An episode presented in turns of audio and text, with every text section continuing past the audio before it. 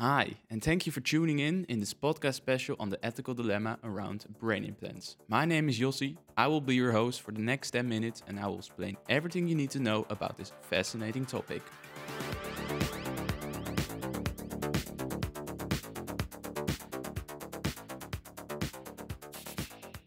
Imagine waking up in the morning and wondering about the weather. In your iShot, you will then receive a summary of the weather forecast for the day.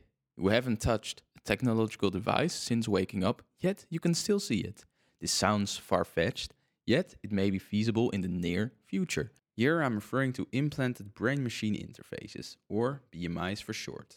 It's a technique that allows your brain to accomplish activities simply by thinking about them. The amount of convenience you can create with this is endless.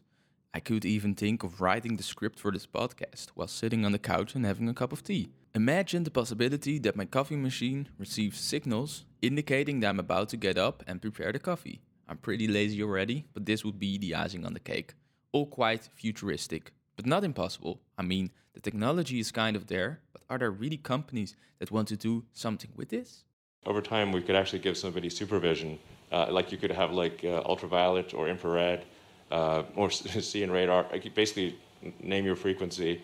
Um, you, you can just dynamically adjust the sensor or have sensors that feed into the visual cortex across a wide range of, of frequencies and, ac- and actually have uh, superhuman vision.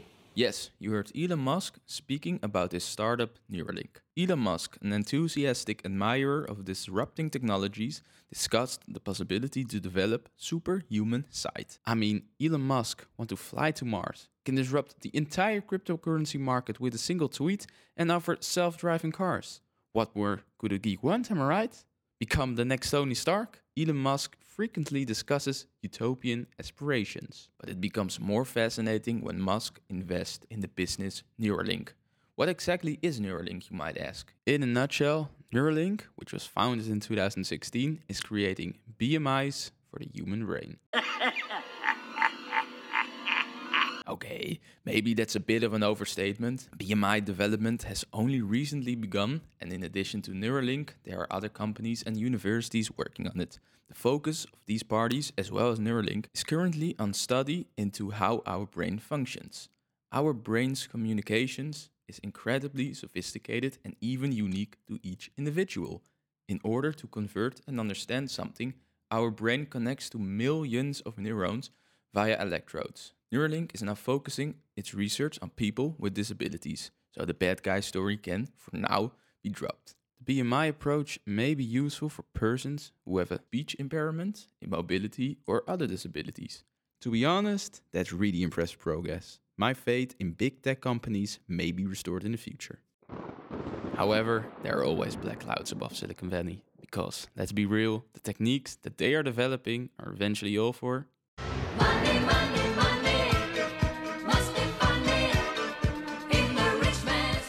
Therefore, we must ask ourselves some critical ethical questions.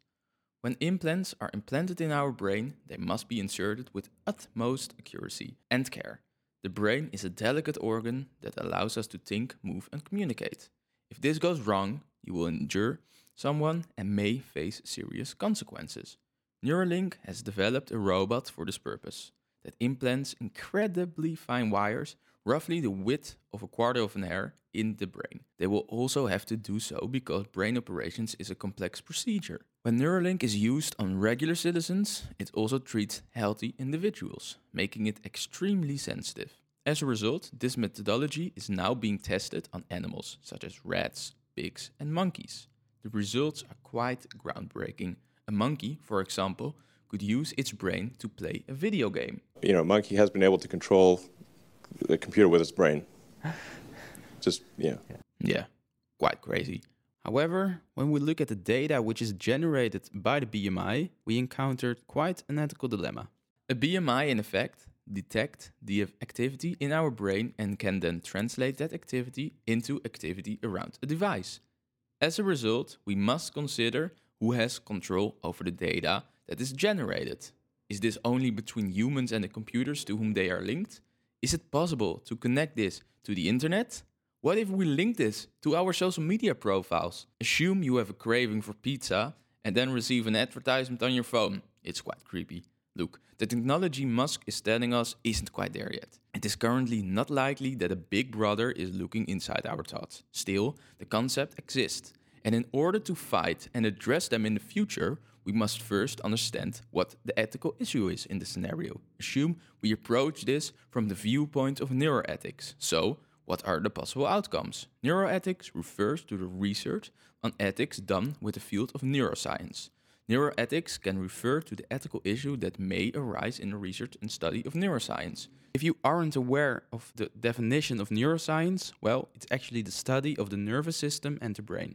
Do we, as humans, truly have a free will when making a decision, which is one of the main questions with neuroethics? We don't know that in principle because we already know so little about our brain functions. If we then apply a technique to the choices made by our brain, which are subsequently analyzed, is it still possible to make a rational decision? We know we are the one listening to our thoughts, but sometimes or someone could be listening someday.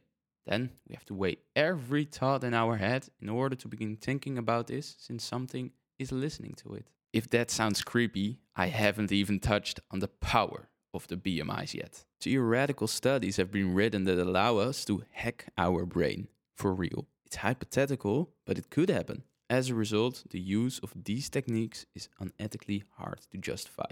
We generally grant our basic fundamental rights, namely our thoughts, to set rules for technology. It's likely that we will merge somehow or another with this sort of technology. Well, that's the scenario. The, the, the, the merge scenario with AI is the one that seems like probably the best.